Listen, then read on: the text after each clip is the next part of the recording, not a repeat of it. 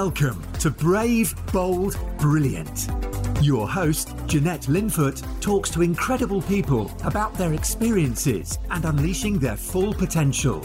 From the boardroom tables of big international business to the dining room tables of entrepreneurial startups, embracing opportunities, overcoming challenges, taking risks, while staying true to yourself is where the magic happens. So, welcome to the Brave, Bold, Brilliant podcast. I am joined today by a phenomenal guest. She is a powerhouse of a incredible businesswoman. Uh, she started her early career at Iberia Airlines and then shifted over to sort of travel retail for a, a relatively short period, but then jumped back into aviation where she subsequently became the managing director of First Choice Airlines, managing director of Thomson Airlines, and then really started to climb the ladder even further to become the chief operating officer of TUI Airlines, where she was a fleet of 162 aircraft. And then into her last executive role, she was a chief operating officer of EasyJet. And in that role, she was responsible for a cost base of four billion pounds and 10,000 employees on her team. Uh, she's also a non exec director at Bovis Homes. And as if that wasn't enough, um, this phenomena was awarded an OBE for her services to aviation in 2013. She was inducted into the British Travel Industry Hall of Fame, has an honorary doctorate of science for outstanding services to aviation, and a doctorate of science from um, Queen's University in Belfast for economics. So I am delighted to welcome the amazing Chris Browne. Hello, Jeanette. I'm actually, that's quite embarrassing when you hear that all of that played back to you. I didn't recognize myself actually. but thank you. Thank you very much. well, that's a typical response from women, isn't it? We don't always recognize our achievements. But honestly, Chris, I really appreciate you being on the podcast. Um, I know the listeners are going to get so much out of this, and I, uh, I know you're a busy lady, so I really appreciate you taking the time. Honestly, it's an absolute pleasure. Fabulous. So, what I thought would be a good place to start, Chris, if you don't mind, um, why don't you just take us through your journey, you know, kind of where life started for you, where you are now, and, and pick out, you know, sort of some of the key highlights along the way. That'd be fabulous if you don't mind. Uh, how, how, how long have you got, Jeanette? This could this could take quite some time. I've got lots of time, Chris. I suppose you can you can tell from from the accent. I mean, despite having lived out of Ireland all my life. Um, most sorry, despite having lived out of Ireland more most of my life, um, I still have a very strong, you know, Northern Irish accent, and that's where where I hail from. Uh, and I suppose you never really do forget your roots, do you? Um, I mean, I'm one of seven children, you know, your typical Irish Catholic family way back then. Um, and I suppose you know when, when I think back, uh, oh, we had we didn't have much money at all, um, and there was no ambition either. In fact, the, the one thing that uh, I always remember is nothing was really expected of us at all. At all, nothing. I mean, just well, in those days because it was the height of the troubles. Um, it was just, you know, obviously to kind of survive, to, to not get blown up or shot or something. I mean, um, I don't mean to over dramatize it. It wasn't that bad, but certainly, it, you know, it, it had its challenges. Um, so for me, I think I recognized at a very, very early stage that I that I did want to get out. Sadly, you know, because I just knew instinctively or hoped that there was a better a better way of life, and it didn't seem that didn't seem to be forthcoming in in, in Northern Ireland at the time. And um, when people ask me where I come from, sometimes I hesitate to say because if you check it out, uh, someone once told me that Strabane, where I'm from, has been for the, for a town of its size has been blown up more times than any other town in the Western world since the Second World War. And I'm going like, oh my word. I didn't re- i didn't realize that. Um so you can you can pick you can kind of picture picture the background you know. Um so i realized i think pretty early on um that education was was my was my way out. I mean there was no bank of, of mum and dad for me. I mean don't get me wrong uh, whilst we didn't have money we had an awful lot of love. And I think looking back, that's like you, you can you can't buy what, what we had. So we're very fortunate. And I think the other thing as well, one thing that the town did have was a tremendous sense of community. And I don't think I have found that anywhere since. um, is really, really strong in terms of looking out and helping for each other and, and, and doing what the right thing was. Um, so I was very like, if I really go far back, uh, I was lucky enough to to pass the 11 plus. That's how old I am, and and get into grammar school. And I will never forget uh, the teachers saying to me, um, "Oh my word, you've passed! You surprised us." And I went, Wow. And actually, what was worse, sorry, let me go back a bit. My father opened the envelope and said, Oh my God, you passed.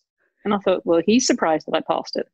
And then what was worse, I went to the, the back, went to school and the teacher said to me, Gosh, you surprised that you passed this. And I think I didn't realize at the time, but at the young age of 11, I thought, I'm going to show you. Right. Yeah.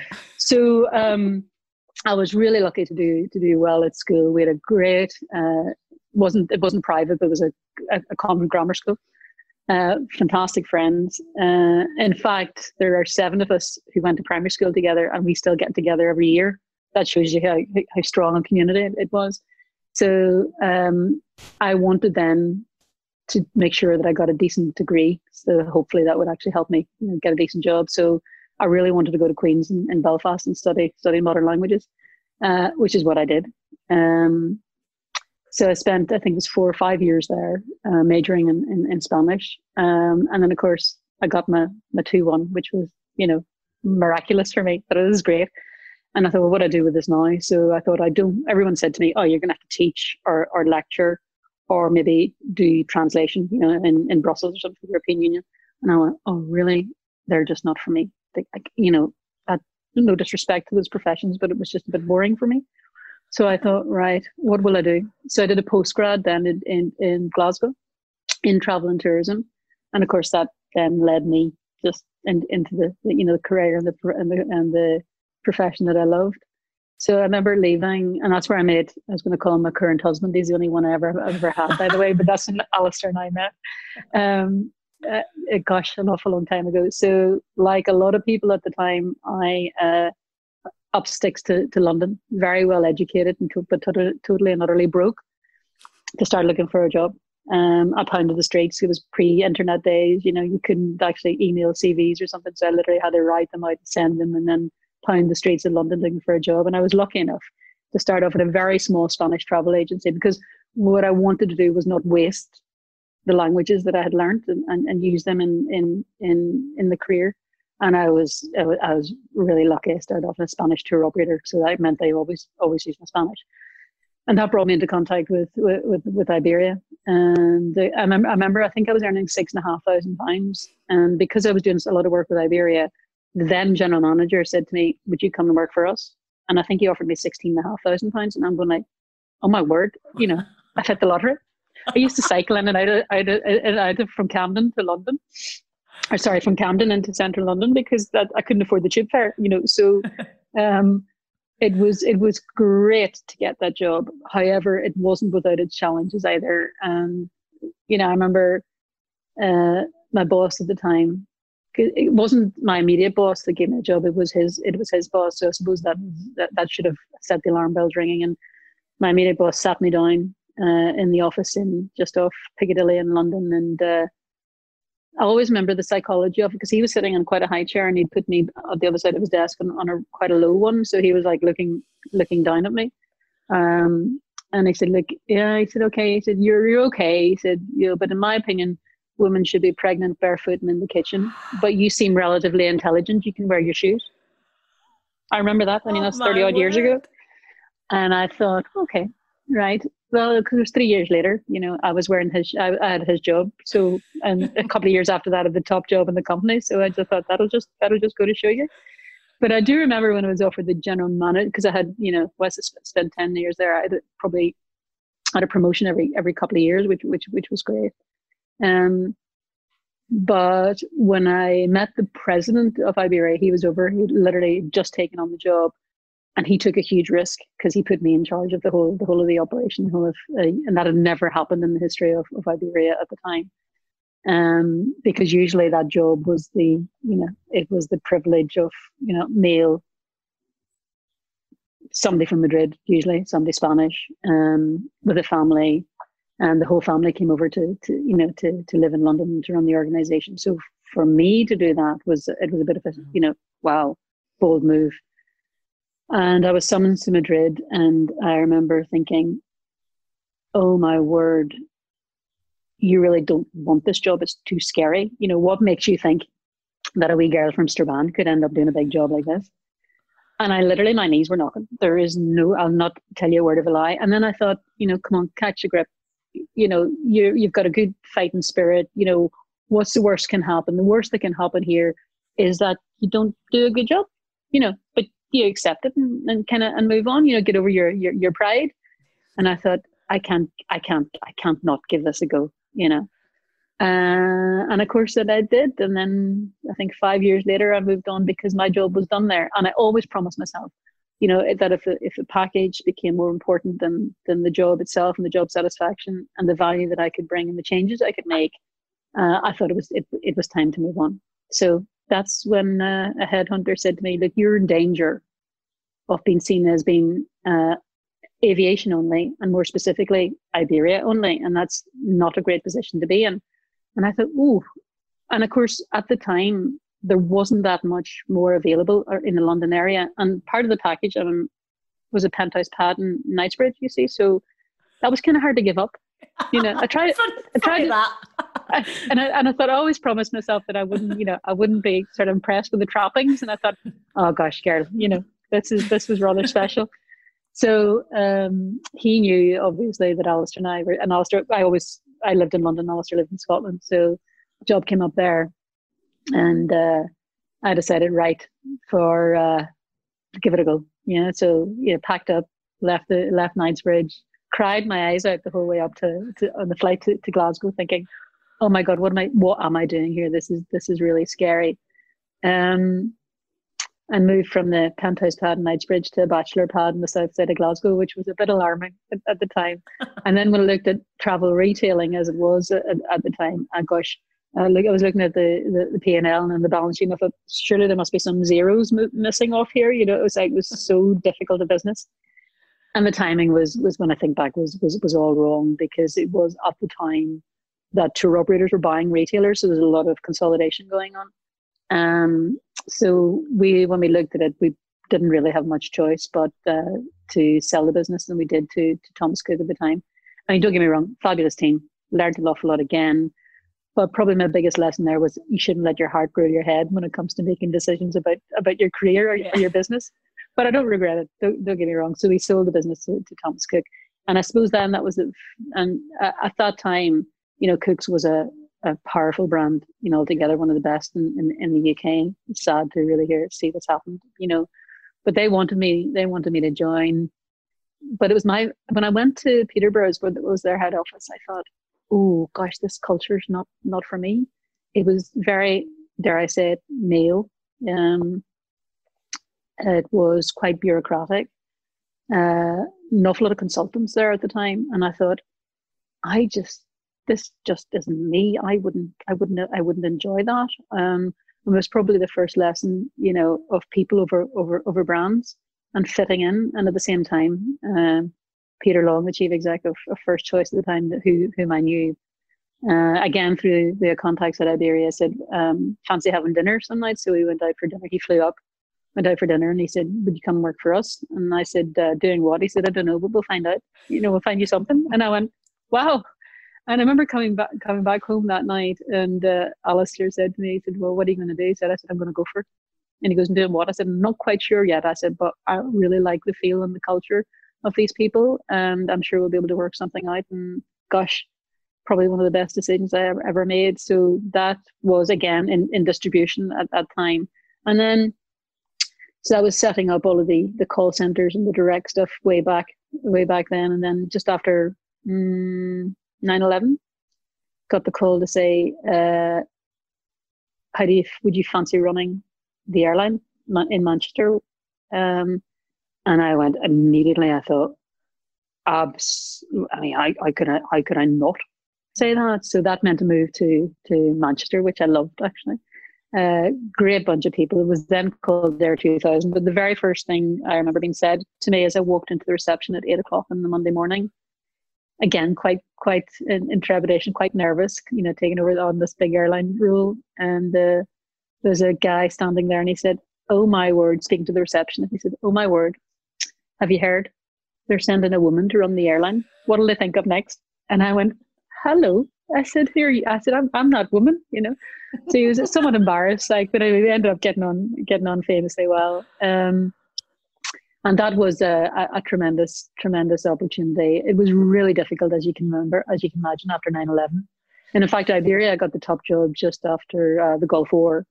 Uh, then um, First Choice Airways stroke Air 2000, and that was, as I said, just after 9 11. So on both occasions, it was huge, huge challenges, huge difficulties, a lot of you know a lot of difficult decisions to make and to make them in a in pretty in pretty quick time. But once you've been through things like that uh, you certainly know how to how to tackle big problems again. You, you don't hesitate twice and you know what knowing the levers that, that you have to pull. So um, i often remember the time was right get rid of the aircraft. We have to downsize. We don't know how long this is going to last for. And i remember um, looking at things and thinking wow there's nowhere for these aircraft to go at the minute. And if I look at um, the biggest complaints that I get from customers, it had to be on the long haul product that we offered. Um, and it was about, it was boredom, it was entertainment and, and seat pitch. Um, and I thought, well, maybe, maybe there is an opportunity here. So um, spoke to uh, the suppliers at the time and um, they said, right, we're looking at we could actually be getting rid of the fleet, get pulling out of this altogether. Um, and they said, oh gosh, you know, let's let's see what we can do. Um, and one company, which shall remain totally and, and utterly anonymous, but they were arrogant beyond belief, assumed that we were going to choose their product. And that's another thing that I cannot stand, not having that choice and people not taking my our business seriously. So I thought there has to be an alternative to this. So um, at the time, the 767, the Boeing 767 aircraft that we had was, well, was no longer being manufactured. So we really were a bit stuck and sat down with uh, the guys of the Boeing company. And then they said, well, what if we helped you refurbish your aircraft to give them an extended lifespan? Because we're working on this other thing called the, the 7E7 as it was back then. And I went, let's have a chat. So instead of downsizing the fleet, instead of getting rid of them all together, we actually managed to get practically, well, I was going to, say two for the price of one. Um, power by the hour for a lot of the aircraft, so we only pay for them when, when you were flying them. It was a phenomenal opportunity. Now, we could have taken just taken that money to the bottom line, but, you know, I said, look, come on, customers really dislike the fact that the, the I mean, charter long haul was notorious for being discount, un, totally and utterly uncomfortable.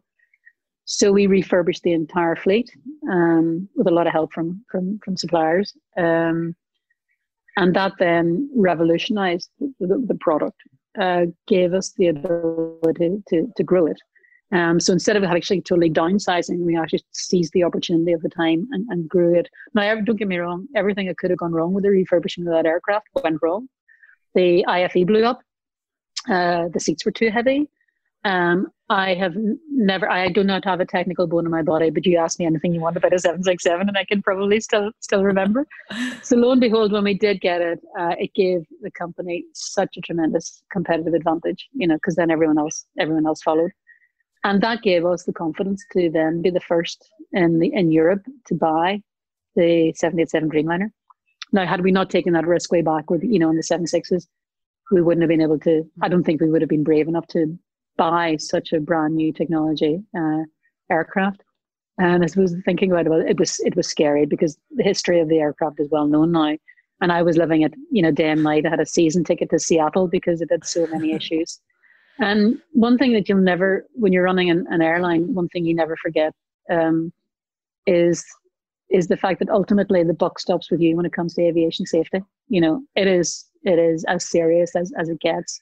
So there were quite a few sleepless nights thinking, oh my word, you know, is this aircraft going to be going to be safe? Can I can I put you know my, my loved ones you know can I trust the millions of customers that fly with us every year on, on board?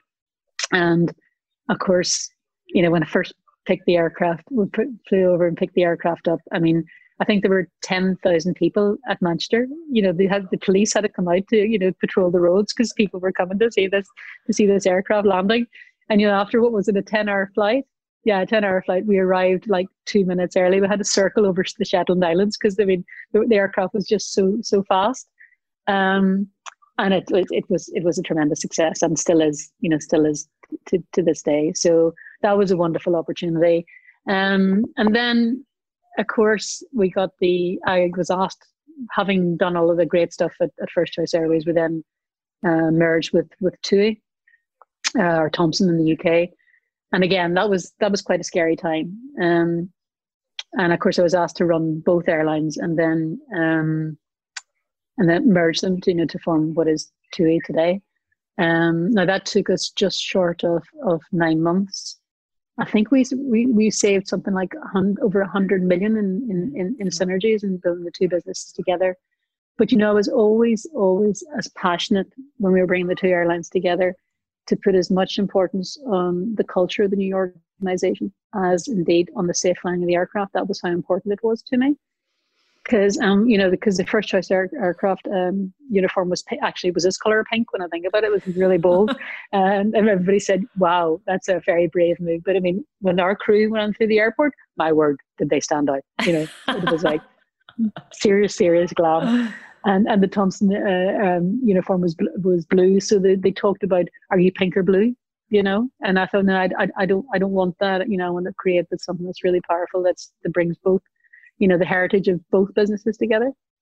Um and i'm really glad that, that we did actually because you know it was it was a tremendous success. I mean most uh, mergers in aviation just don't work because they're so difficult. And i'm really proud to say that's probably has well, unashamedly one of the most successful that there's that, that there's ever been that was great it was great to have that scene and in fact it happened on the 1st of may you know at midnight and it was the whole, the whole thing. We were all sitting tenterhooks because there were 16,000 16, decisions to make to merge the two airlines. And I'm sad to have counted every one of them, you know. Um, and of course, uh, it, it was a non event, absolute, total and utter non event. And that, and that just, just goes to show that the, all the preparation and all the hard work of the entire team really literally did pay off. Um, and then as that a while after that, then it, I was asked if I would uh, run the five airlines that that TUI had across Europe. Um, because this was pre-Brexit, I might add. So the idea had had been to combine them all because you didn't need five of everything. You know, when obviously mm. uh, cost is such an uh, such an issue in, in, in aviation and in, and in travel generally. Um, so that did that for for a few years, but um, after a while, it just became too difficult to affect change. Um, and I suppose whilst I knew it wasn't going to be easy, the cultural differences in the, in the five different countries, you, you were just, it was like almost pushing water uphill. Um, the, the, the changes were identified, the business plan was all there, but people just didn't want to do it. Um, mm. And then the merger happened with um, TUI in, in Germany. So TUI AG and TUI PLC merged. So the balance of power more or less moved to, moved to Germany. And you know, I just didn't feel that I fitted in anymore. So I think it was time, you know, time for me to move on. And, you know, the way I looked at it, it was 17 years and it was fantastic, you know, overall in the various, you know, challenges and guises and the people that I worked with were, were fantastic. So I thought I can't, if I can't change things, if I can't fix it, and I can't, if I can't even make a difference anymore, then it's time for me to, to you know, to, to pack it in so I took a really what I thought was a brave decision to to leave. And I remember Alistair saying to me, "Why, why don't you just stay? I mean, you're very well paid. You've got a great job. Why, why do you want to leave?" I said, "Because." I, it's just not me anymore. I don't fit anymore. I'm not saying that I'm right and they're wrong. It was just going in a different mm-hmm. different direction. Um, and it was quite scary actually because you know I'd never not worked. You know, worked all through. You know, all I had summer jobs. Uh, you know, worked from the first day I left university. You know, and I thought, oh wow, this is you know this is a step, really a big step into, into the unknown. And I remember the first day that I thought I was oh, oh sorry, the company were brilliant with me actually. So they said no no no we we we need we're going to put you on garden leave for a year. No, well I've never had that. So, so let's let's have a, let's have, how does that happen? So I remember um, on the first Monday of being uh, unemployed, it was about eleven o'clock, and I thought, oh, you know, not only have I everything done for the day, I have everything done for the week. Like what a, what a, what a normal what a normal people do. And apparently, I was unbearable for about six months. You know, I just couldn't couldn't stand still at all. So uh, before then, I got used to it. But actually, during that time, no sooner had uh, the news went out that I was moving on than uh, Carolyn McCall, the chief executive of EasyJet, contacted me, and we had done some work together on um, cancer cancer uh, research uh, for breakthrough breast cancer, actually. Uh, so I knew from that from that point of view, but also um, when Carolyn was given the job at uh, at EasyJet, there was a reporter that called me and asked me for an opinion, and and I said, uh, "Gosh, why was she, she's not she's not from from aviation was was it?" And I thought, "Well, so." And he goes, "Well, you know, she's got a lot of critics." And I thought, "Well, you know something? I hope she proves them wrong." and left it at that. And he he printed that. And to be fair, she called me up and said, "Thanks very much, you know, for for your comments." You know. So just after she heard that I was leaving, she said, "What are you going to do?" And I said, "Look, I really don't know if I've got one other big job left in me, or I go down the you know the non-exec route. I actually have no idea. Uh, but uh, for once in my life, I'm just going to you know wait and see what happens, and you know not give myself a hard time." about the whole thing. Although deep down inside, I was I was quite terrified. I thought, "Oof, is this me? Am I finished? You know, career wise?" And she said, "Will you would you become a non-exec with us?" And I felt like saying, "I would. Where where does I? You know, I'll start kind of start tomorrow." Uh, so that was great. So I was a non-exec at, at EasyJet and chair of the safety committee for about ten months before then I was asked to um, to become the CEO. You know, so um, again, the timing was tough there because that's just when the UK decided to or announced it was leaving, uh, leaving Europe. So Brexit became mm. it loomed loomed large with us, and the share price fell something like twenty odd percent overnight. So it was like a really pretty pretty tough time for for the business, but um, loved it. Uh, so was CEO there for for a few years until until just the until last last summer, and that um, that's that's probably taken me far too long. No, honestly, that's, that's about it. That uh, Chris, there is so much gold in all of that. I mean, your success, your your kind of you know career you've had, but what strikes me is just you are essentially you through oh, all of that you know and and you know your description of kind of your upbringing your family you know one of seven uh, you know for me i think the the absolute genius for you is not only the successes that you've had, which have come from, you know, hard work, determination, you know, and all of those great qualities that you have, but throughout all of that, you've never lost sight of kind of who you are as an as an individual. Um, and for me, I think that just absolutely resonates in everything that you that you do and say. Uh, which is which is wonderful. I mean, we met back in I think 2006 when I joined First Choice as product director. that long ago? I know, I know, it's crazy, isn't it?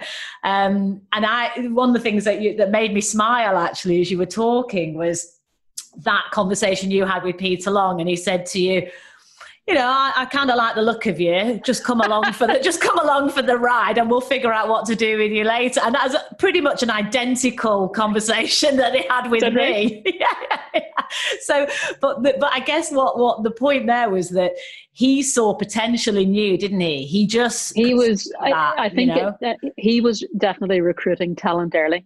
Yeah, because he could obviously he could see the opportunity. He, he knew uh, and he had so much confidence in what he could do and what the business could do at, at the time and what his team could do. Mm. Uh, and to this day, I, I still think that that team is one of the most powerful that I've ever ever worked with. You know, you worked hard, but you but you played hard, and actually, you shared in the in the in the rewards as well. You know, when it, when when it happened, and you stayed true to your roots. Yeah. You know, uh, you didn't you you didn't turn up to any of those meetings as you well know yourself you know with like your facts and figures. Yeah. And you, you had to know your stuff uh, because you know you'd have been murdered if you hadn't if yeah. you hadn't and it, but i mean it was a tremendous discipline in terms of how to run a successful business. And i always remember um, ian clubb who was the chairman at the time and it was a they were a formidable pair pair and ian I remember him saying to me once um, he said, Chris, he said the opportunities that are going to come up in this business are phenomenal for those people who are willing to take on take on the challenge.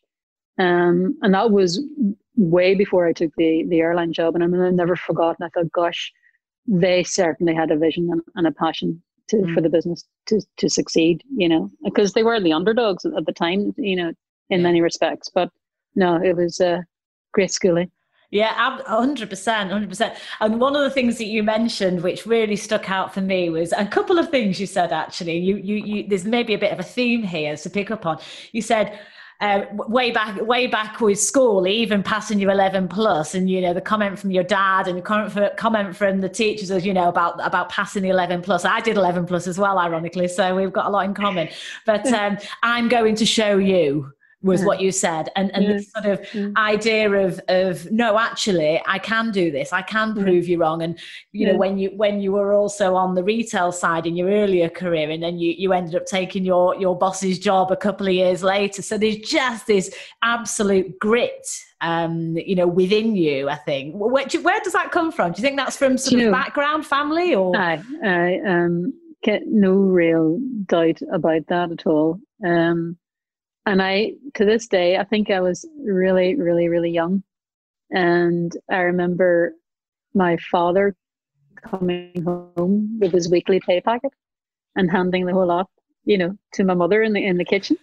And I remember thinking, oh, I would kind of like to have my own money. I don't want to be beholden to any man, you know, to yeah. for, for for cash. Um, and I thought, I think that's probably where it, where it all where it all started from, you know. Yeah. Um, and I saw how hard it was to bring up seven seven kids, you know, in, in, in a council house, you know, with not much money. And I thought, oh, and I suppose I just tried always wanted to know what was the other end other side of the hill, you know, and and, and to get away. You know? yeah.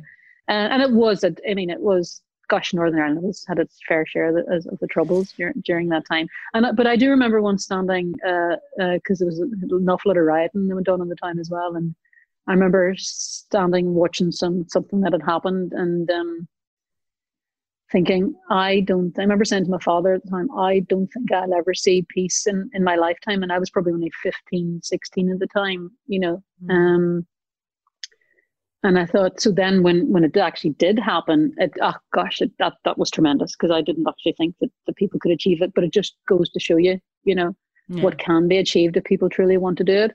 And of course, if you look at the, I think the history of, of how the troubles were came to came to an end, they took they learned an awful lot from from Mandela and, and from South Africa, and uh, conflict resolution. You know, and my sister Anne, uh, she spent her lifetime trying to make uh, to make things better for people who were who, who weren't as well off. Um, so she was a tremendous inspiration to me because uh, again she was the first in our family to go to university. So Anne would be would have been ten years older than me. I remember she used to write to me in Spanish from the mines in South America because she worked for a company called Miners International Federation. Um, so when you think, you know, she used to say to me, you think, you know, that things are tough in Northern Ireland, you want to be here.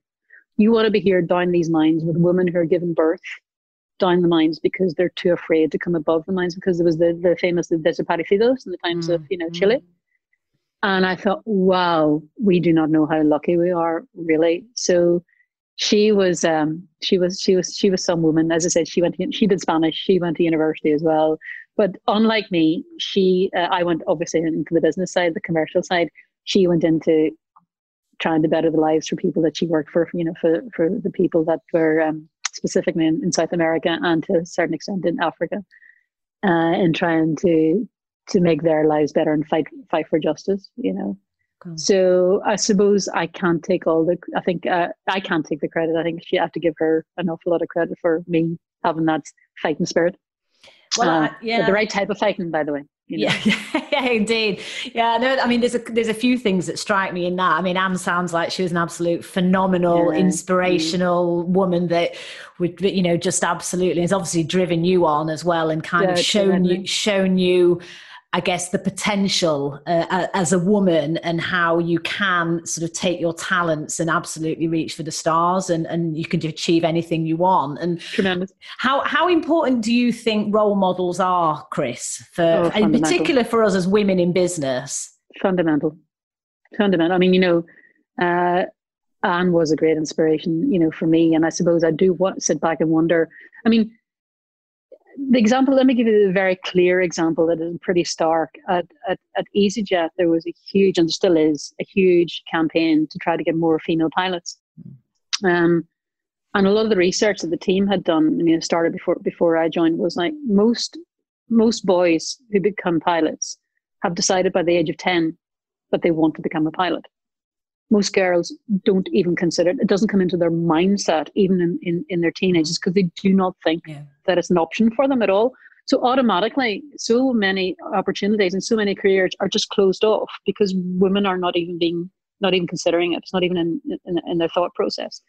So um, he's just started very early on at, at, at the school stage, you know, and a lot of the pilots, a lot of the female pilots, captains, as well as give their personal time up to go to schools you know to make sure mm. that that, that, that the children know that these opportunities are there so to have a strong role model and to just open kids and, and women's eyes to the potential of that's out there and that they can they can do it i think it's it's tremendous especially if you're not from a more privileged background you know mm. where you're not given you know the options that, that, that, a lot of a lot of people have i think it's uh i think it's really fundamental yeah. really really strong and, and don't and tell me, and don't tell me I can't do something that really, really riles me because it, I just do the opposite. Try and prove, prove you wrong. yeah, and, and, actually, I mean, you know, you've become a massive role model for for women oh, in business. Well, you do know, you do know about that. You're just being, know, yeah. you're just being bashful, but um, you know, which again is a, one of our traits, right? But um, yeah, I think role models and and just showing girls and women the choices that are available to them is is so key and, and that yeah. initiative at EasyJet is is fantastic isn't it and is really actually making a massive difference. A difference. Absolutely, yeah. So I think that I think you're absolutely right there. And and in terms of um, sort of education, you, you mentioned early on, Chris, how you saw your route out of kind of your early family situation being through the route of education and kind of recognizing that was your kind of ticket, if you like. Has that been that sort of you know has that been a theme throughout your kind of career as well because obviously you know we can take a traditional approach can't we to education. We go to school we do our you know we do our o levels as it was and then your a levels and then university and it's all quite sort of linear to education. But then you get into the work environment. I mean i think you're con- we're constantly learning. Um, totally. but how important has that been for you as you've sort of progressed your career? Have you had to sort of take on times when you've thought oh gosh i actually don't know what i'm doing here and i better better gen up, you know. Most of the time.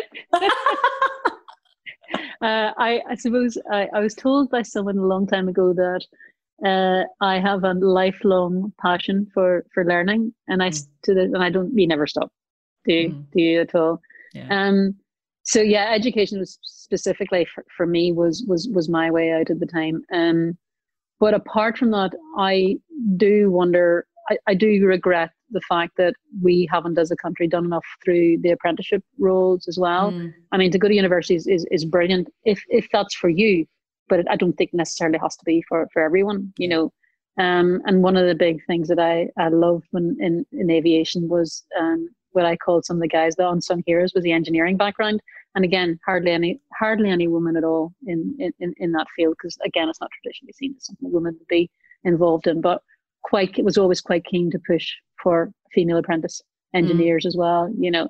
Um, so I just think, you know, especially when, when you look, the, the beautiful thing about, about, about aviation and the, and the roles that I've had is that it was so varied.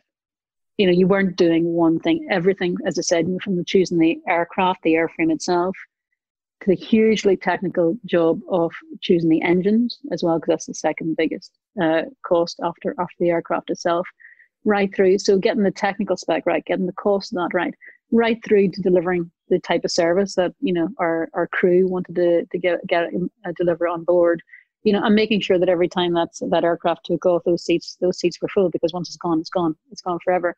You know, there wasn't uh, there wasn't a day when the decisions and the things that you had to take into account were so many and, and, and so varied.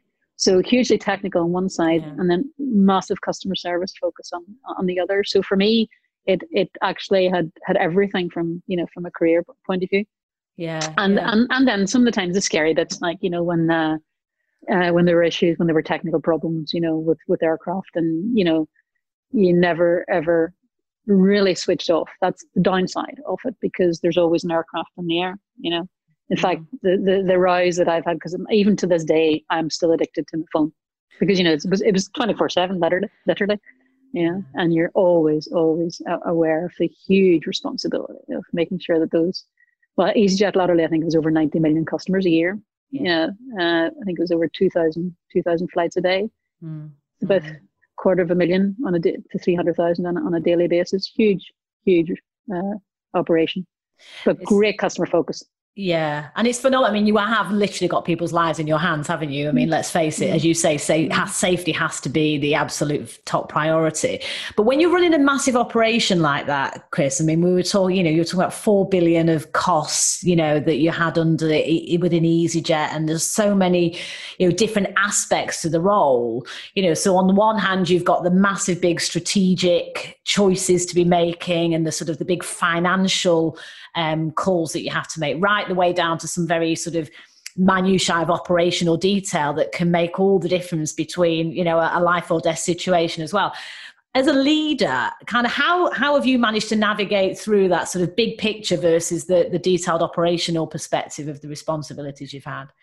I mean any strong leader worth her salt will know wh- when you have to dive into the detail and when you have to uh, step back. Um, and I think I learned a long time ago uh, not to be afraid to employ people who are better than, than yourself, you know, but have the good grace then, if they are good, to let them get on with the job and not to, not to interfere. Uh, know when to step in when you absolutely when you absolutely have to. Um, and I, I, suppose I've always been quite instinctive in, in, many, in many respects, and always, and I hear it all the time, listen to your gut. But anytime I haven't, I've regretted it. Um, so whatever it is that we've been given as, as specifically as women, I would say, you know, hone in on it uh, and, and, and use it. And I think the other thing as well is I really appreciate working for companies where I am allowed to be myself. I, you know, you said earlier there are no airs and graces uh, uh, uh, for me at all. I'm still at heart probably that wee girl from from Strabane, um, and I think that's really important. I mean, to to be authentic uh, and, and leadership to me is almost you know, instead of looking above and who's ahead, you should be looking behind and who's following you.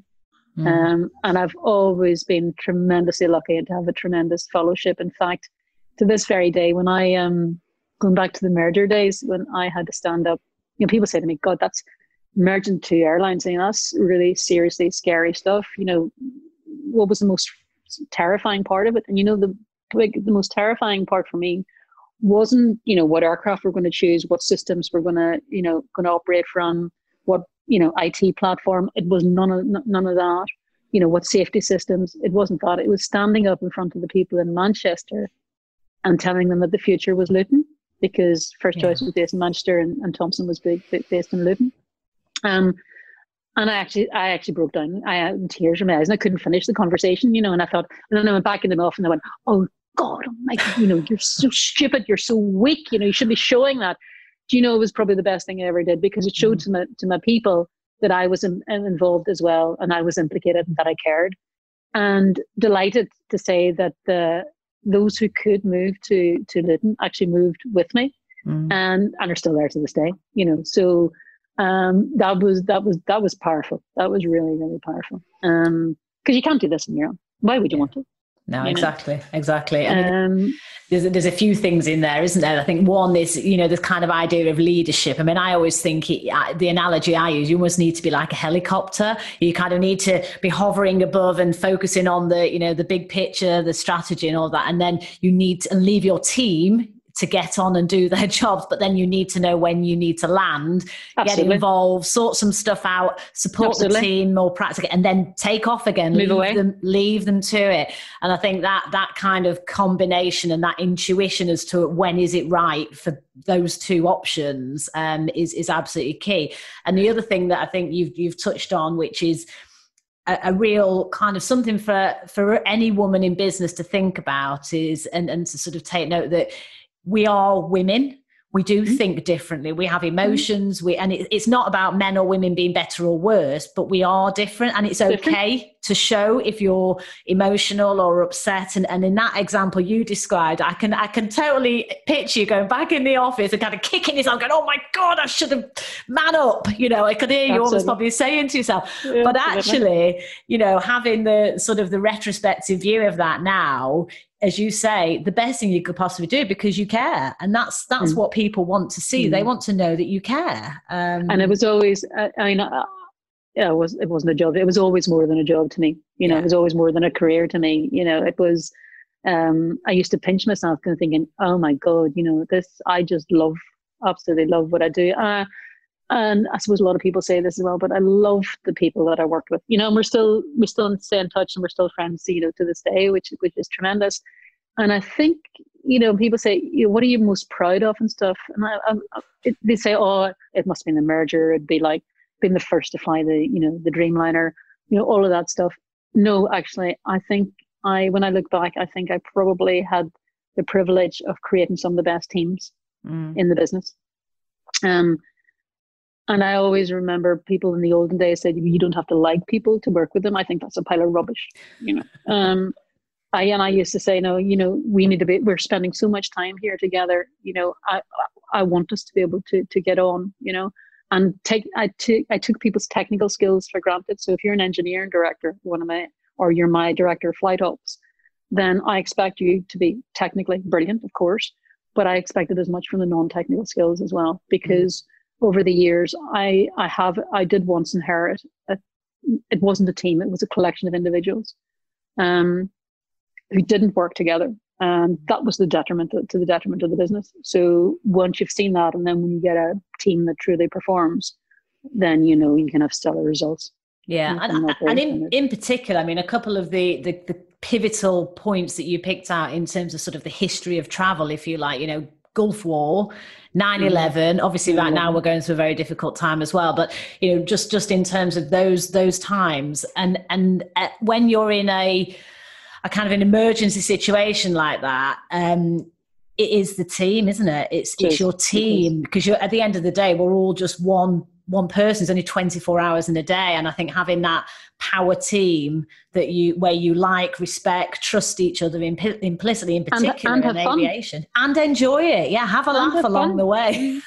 We used to have a saying i used to have a saying that fun is a necessity not a luxury you know yeah, hundred percent. And life's too short, isn't it? I mean, I, I don't know if, if we kind of get this a little bit more as you get a bit older, but certainly, you know, when I look back, I think I've been really privileged because I've really enjoyed every single role I've had. I've genuine. I mean, of course, you have highs and lows, but genuinely, yeah really love the teams, really love the, the work I've done. Um, and I think you're exactly the same because if that stops, and, and I guess that was one of your decisions to leave TUI, you know, you knew when the time was right, you knew instinctively that it didn't have that same feeling for you. So it was time for you to go and move on. But, you know, life is too short, isn't it? Um, and so many, so many people spend time in their roles and they just can't stand what they do. And you just think, no. gosh, why know, bother? No point. No no, no never. Point. I mean, no.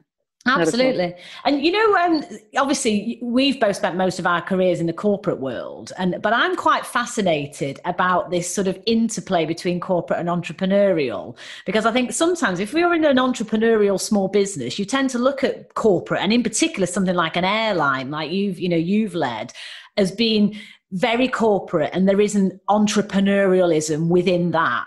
Now, I know, and I think you know as well, that's not the case because even in a massive corporate organization with, you know, tens of thousands of people and billions of revenue, entrepreneurialism is still there in, in absolute bucket loads, isn't it? Yeah, so yeah. I, I, don't know, are there kind of times that stick out for you when you when you've had to be really entrepreneurial? There's probably loads of them, but I think that'd be quite an interesting angle just to pick up. I think, uh, you know, I think one of the things that uh, uh, that struck me when I when I joined uh, EasyJet was for such a big airline, it felt very small. Right.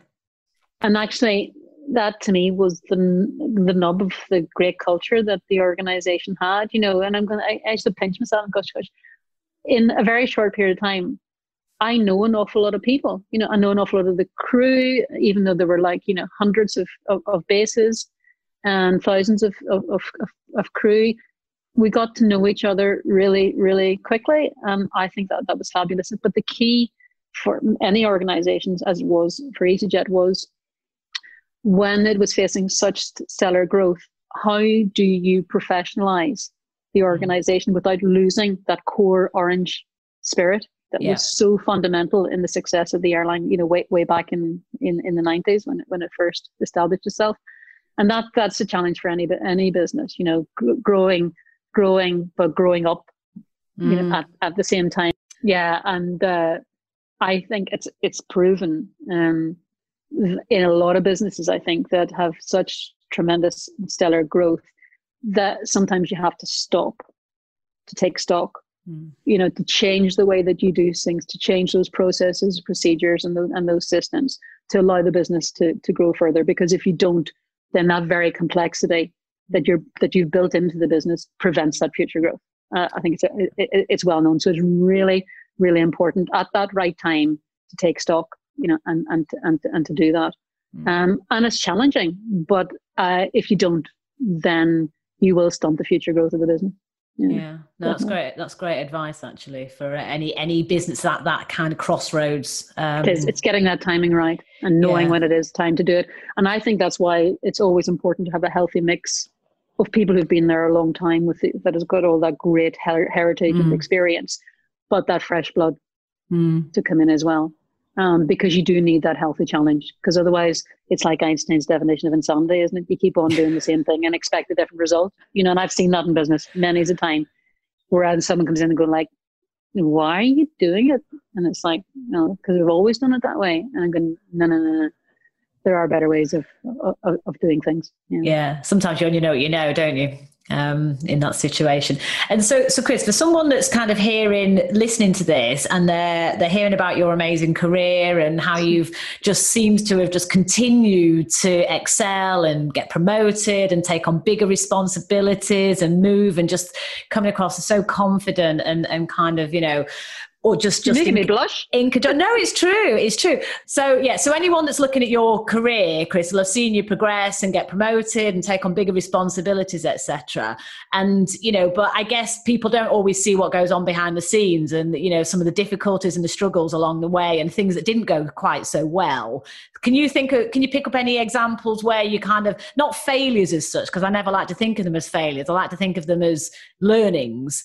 That, mm. but it hmm. didn't all go your way, and you know you, you actually had to kind of bounce back and recover from from some knockbacks gosh there's probably loads Jeanette but I can't I'm, I'm, struggling to to come up with any any at, uh, at the minute what would have been I, I, suppose while I'm trying to think of more specifics I, looking back um I wish I hadn't had so much self-doubt mm. you know I wish I hadn't you know said oh my word you know are you good enough to do this? Because I suppose deep down inside, I always thought, oh, gosh, I'm not so sure that I'm I'm I'm up for this or I'm I'm good enough for this particular job, you know.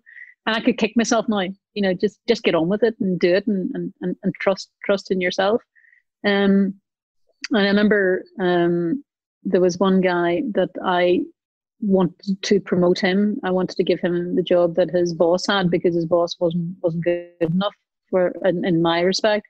And he turned around and said to me, he said, Crikey, he said, Chris, he said, you know, uh, you have more faith in me than I have in myself. And I said, well, just trust me then, remember? And of course, then he went on you know, to do greater and, uh, and better things. So I'm trying to think when did things, there were times um, when we took a lot of the, the praise for, um, you know, the great deal that we did on buying the, the Dreamliner, if I think back in it and of course the commercial advantage of being first way back then was was tremendous because you know we did we did a, did a bit of a crack, cracking bit of shopping I'd like I'd like to say. Um, and but then you know when you saw the problems that were emerging and the fact that it was so critical you know to the business and so fundamental for the future success of the organization there were times when you know I was holding my head in my hands thinking wow is this is this the right the right call because it was such a big big decision for the business way you know way back then um and i do remember dermot my boss at the time and this is like previous uh to it when all the delays were happening. Um, I can't say what he said because it would be it would be a bit rude. you can imagine. And he goes, he just put the phone. He's like, just just call me when the thing when the thing's here, right?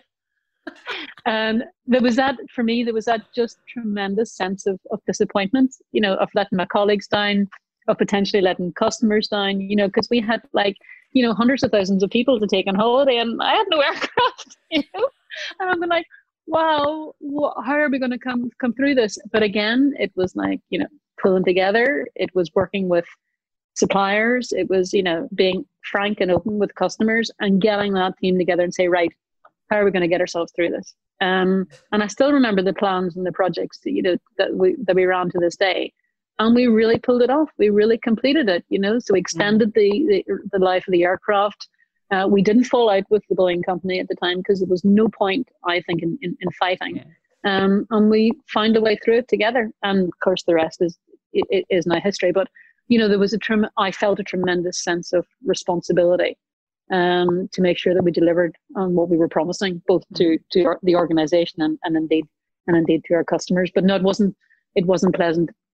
I also remember I was the first in the world to choose the GEnx engine, the GE engine for the for the aircraft. Um, again, a huge decision. But I was the only one for 10 months in the entire aviation world that had chosen this particular engine. Everyone else had chosen the Rolls Royce engine. And um, and in fact, everyone expected us to choose the Rolls Royce engine as well because it was two British British companies, and uh, we didn't. We went for the for the GEnx, and that was really risky at the time right? because it was brand new technology. And in fact, we were we were doing the matrix of you know uh, scoring the the effectiveness of both aircraft, both engines. I remember saying to my boys, to the engineers, I said, "Look, just choose me the best engine. I don't care about the price at the minute." And of course, they both came out pretty much, you know, one was as good as the other. It was six of one, half a dozen the other. And um, I said, "Fine, well, then now now it's a commercial deal. If it's once the safety angle is, is, is covered." And we were lucky enough at the time that um, I think GE had just lost it.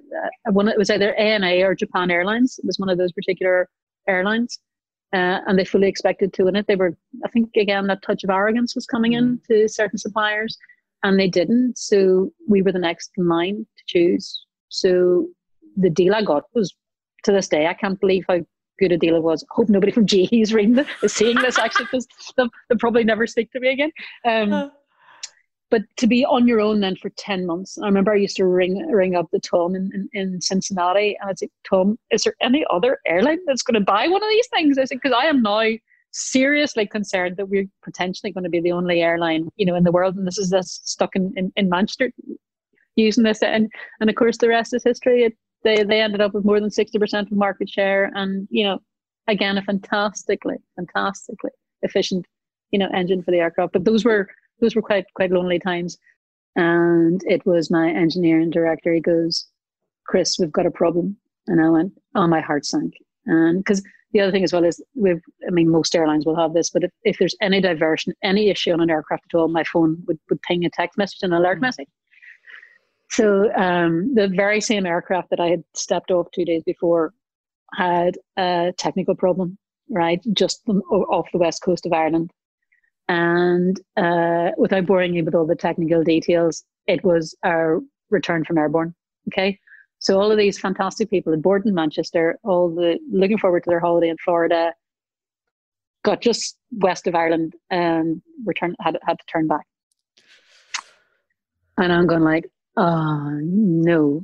And I thought, okay, right, what are we going to do? And of course, the thing I was watching it on iPad on my iPad, you know, watching watching the aircraft. Um, the great thing about it as well is okay. we could, we could so so Chris, obviously, I mean, just so many great examples of you having to kind of take risks, pivot, you know, deal with difficult situations, and and just really that resilience um, of just kind of keep going even if things aren't going your way. Um, has that always been in you? Do you think? Yeah, yeah, yeah. I think. Um, I probably didn't realize it, but a lot of it comes from from your upbringing and, and, and mm-hmm. your background, you know. And I think if there's definitely one thing that growing up in Northern Ireland t- taught me was, you know, you you don't give up. You always fight. But when I say fight, I mean not in the pure, not in the purest sense of the word, but like you do learn to fight for what's right. Yeah. and that that has to be that has to be life itself it has to be you know uh tremendous feeling of what's what you should and what you shouldn't do uh, mm. right and wrong and uh, and and that element of, of moral justice because when you do see things front you know at, at, at you know firsthand um of people you know being shot of people you know not being given the rights to do the things that you know any normal person should be it leaves a very lasting impression on you. Um and and and so much so actually that i i one of the things that i'm really lucky to be able to do is um in mem- in my sister's memory uh she, as i told you she went to queens as well but they do a fantastic course postgraduate course on conflict resolution to help so people now go to northern ireland to find out how how the troubles were, were mm. solved or sorted there. So I thought, what a tremendous thing to do. And in her name, so it's in honor of Anne that I sponsor a graduate every year for at, at Queen's University Belfast in conflict resolution. You know, because at the end of the day, I don't think there's any any point in fighting at all. Um, I say I can, you can see the damage that it does. You know, and in fact, it's something I brought into this. Is going to sound quite quite quite funny, but I brought into union negotiations because that's one of the challenging parts of, of aviation. It's a very highly unionized industry.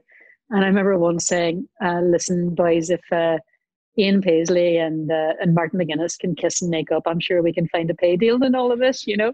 Um, so I suppose the other thing as well is, you know, we've always had, I think the Irish especially have got a tremendous sense of humor and I've never ever, uh, hopefully, never lost that and used it maybe a wee bit too much at, at, at times, but it certainly helps to diffuse the situation when when you know when negotiations get tough.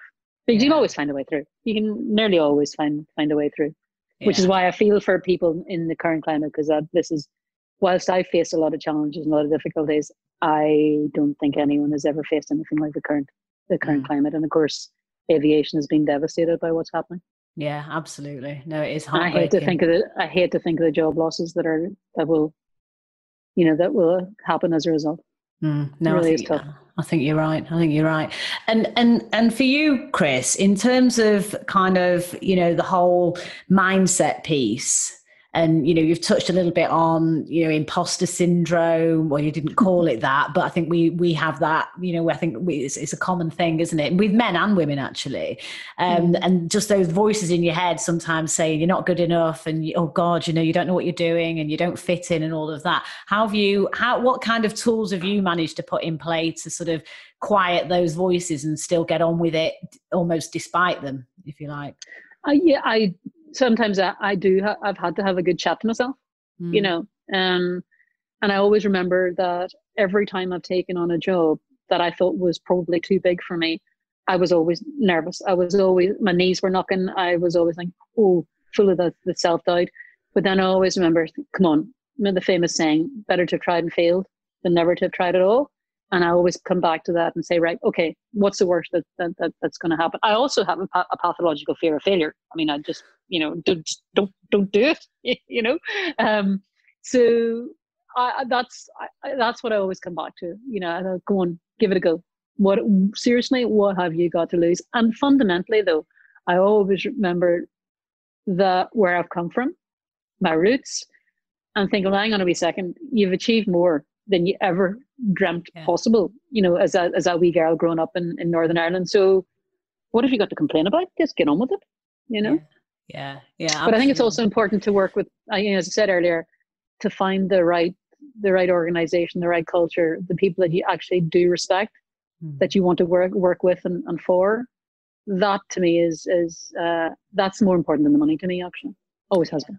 Yeah, and I think one thing that, that sort of shines as you're talking, Chris, is this sort of idea of fairness, you know, and and and I think that's something mm. quite deep rooted in you as well. Um, Honestly, it really, really is. I if if something is unfair, I I, I feel it so strongly, and I have to call it out. You know, yeah. so much is ridiculous. Sometimes I can't watch films. You know, if it's so unfair, if it's so unjust, I I know thinking, oh gosh, this is this is just so wrong, uh, which is ridiculous, really, when you when you think about it. But again, that'll that'll be that that that's your upbringing, and I suppose there are worse things to be, you know, to, to be passionate about, aren't there? I yeah. no yeah, oh, fairness is really yeah, and giving everybody a fair shot at things is really is really important to me. Yeah, absolutely. So when you got your OBE, then Chris, in 2000, it, 2013. How talk us through how that kind of came about and the sort of lead up to it, and when you got the news and just the whole experience. Because I mean, that is phenomenal and it, you know, it was incredible. I still to this day, you know, don't believe that it actually happened, but it's really funny because you know I worked down in London or um, Monday to Friday, so I flew down the Monday morning back at the at the weekends. And Alistair, he, he, I hate in the post and stuff like that, so he he did it all. So he said, "Oh, there, you know, came flew up Friday night." He goes, "Oh, there's, there's your post." I said, "Is there anything important?" And he says, "Oh, just just have a look." And I, I looked at this and I thought, "Oh God!" I thought that looks very official. And I thought, if I have another parking ticket or another parking fine, because I had two in a row, right, for driving in a bus lane or something, and I didn't even realize I was doing it. And I thought, "Oh, not not another fine. I haven't done another stupid, you know, thing." And I looked, and it was like, on behalf of Her Majesty the Queen, and I'm going like, I looked at this bit of paper and I'm in there. And I thought, oh, I thought that looks quite official. You know, this I thought this is a wind up. And I thought, no, this it does look as if it's you know if it's it, it's the real thing. And I thought, well, hang on a second. I'm married to a printer. I wonder if it's him, you know, having a laugh. Um, and I looked and I just sat at the bottom of the stairs and I just giggled. I just laughed. I went, oh my God, seriously? And it turned out obviously that, that you know it was it was true. And then of course you can't tell anyone, you know. So I couldn't tell my boss, I couldn't tell Dermot, I couldn't tell a single soul because you you know you're supposed to leave it until the actual announcement, which was New Year's Day, I think it was. Yeah, it was New Year's honours list. So you, you find out a few months beforehand. So I was kind of beside myself, thinking I wanted to tell everybody, you know. Um, and then of course it it it it came out on, on New Year's Day, and we'd been in, we were in Cape Town actually. We were on holiday, uh, and uh, uh, it, it was just. I mean, can you imagine the calls and the comments? And it was just absolutely fantastic. And then on the day itself, I went to Holyrood in, in Edinburgh because the Queen always does that. Not the, no disrespect to any other members of the royal family, but it was it was it was her that I wanted that I wanted to meet. And of course, the pomp and the circumstances is just it's just tremendous. So I had myself my husband, my sister, and my and, and my brother, uh, all all suited and booted, you know, and and, and went there, and uh, you know, you, you're queuing up, and um, I remember as well. Uh, the orchestra started playing Danny Boy. Well, I nearly lost it because that was my father's name, right? Oh. And I thought, oh, right, right. And people all around us were very nervous, and they were saying to me, "Are you not nervous?" I said, "No, not at all." I thought I felt like saying, you know, when you run an airline, that's kind of can make you nervous. This is just a fantastic day out, a real treat. So then, as you're standing there, you're told how to curtsy, what to do, and so on and so forth. And the master of ceremonies was to my left, and he comes over, he goes like this to me, and I went, "Okay." And he goes, he said, "No, I need a, a word uh, to pick with you," and I went, "Oh, well, He goes, "You're smiling too much." and I wanted to give him a good punch, but I thought I better not because the Queen was over there. And then, you know, you met her, and uh, she was absolutely lovely, you know. And uh, she says, "Oh gosh," and we're talking about. I should have gosh, women in aviation. That's a really, really tough job. And I felt like saying, but it's always better when there's a woman in charge, isn't it? But, yeah. but I didn't anyway. She was just lovely. And uh, it was great. It was a real, real honor. And I don't know how I got it or who nominated me for it. You just don't find that out because it's all it's all anonymous, you know. But um, to whoever they are, I, just say, you know, th- thanks a million. It was a very very special day. Oh, and honestly, really and such a such a, an amazing inspiration for every for anyone that kind of knows you, and and just mm-hmm. such a, a well you couldn't have, you couldn't you couldn't have gone to someone more well deserving, and uh, oh, thank just, you. honestly phenomenal. It's so I yeah. still don't think I was I was still doing a job, and it was I was just doing a, a job I love. But when you get that external recognition, I yeah I can't deny it, it was uh, pretty cool. well, yeah, but that's that's the joy and magic of you, Chris. You know, you're just. I got just... to buy a new outfit, new shoes. Excellent, excellent. Oh, honestly, it's been fantastic. So, just uh, in terms of a couple of um, final questions, if I may, Chris. So, what was sure. the best piece of advice you've ever been given? Oh my god. I don't really. I, oh my word! I should have thought about this. The best piece, of advice. Don't know. Come back. You know, come back to that one. Of course you can. Of course you What's can. the best piece of advice you've ever been given? Um, I'm probably from my dad. I would say, um, treat people as you'd like to be treated yourself. Yeah, I think that's probably one of the Uh, things or that stayed with me actually through everything I've done in In life. In fact, yeah, my father said the same thing. My father said the same thing to me. He said uh, it was a Robbie Burns quote, wasn't it? A wish to God. What is it? Something. To, a wish to God. See yourselves. See yourselves as others see us. Yeah, Something along the something like I can't remember. I should remember. Yeah, Wish to God the gift to get to see ourselves as others as others say us. yeah, I don't know. I suppose the other thing as well is you know probably what a lot of people have been told. You know, hope for the best, prepare for the worst, and take what take what comes. yeah. Especially in these current climates. Yeah, absolutely, absolutely. And yeah, so if you were going to Okay. give in a piece of advice, Chris, to to someone else, sort of in their career who wants to really progress, and what would be the the sort of the, the single bit of advice you would give them? Aim as high as you possibly can, Mm, because if you really want to do it, you can do it. yeah, But absolutely. make sure you choose a company where you fit in, where culturally it's right for you, and you're allowed to be yourself. Fantastic. Oh, Chris, you have been absolutely phenomenal. Thank you so Not much.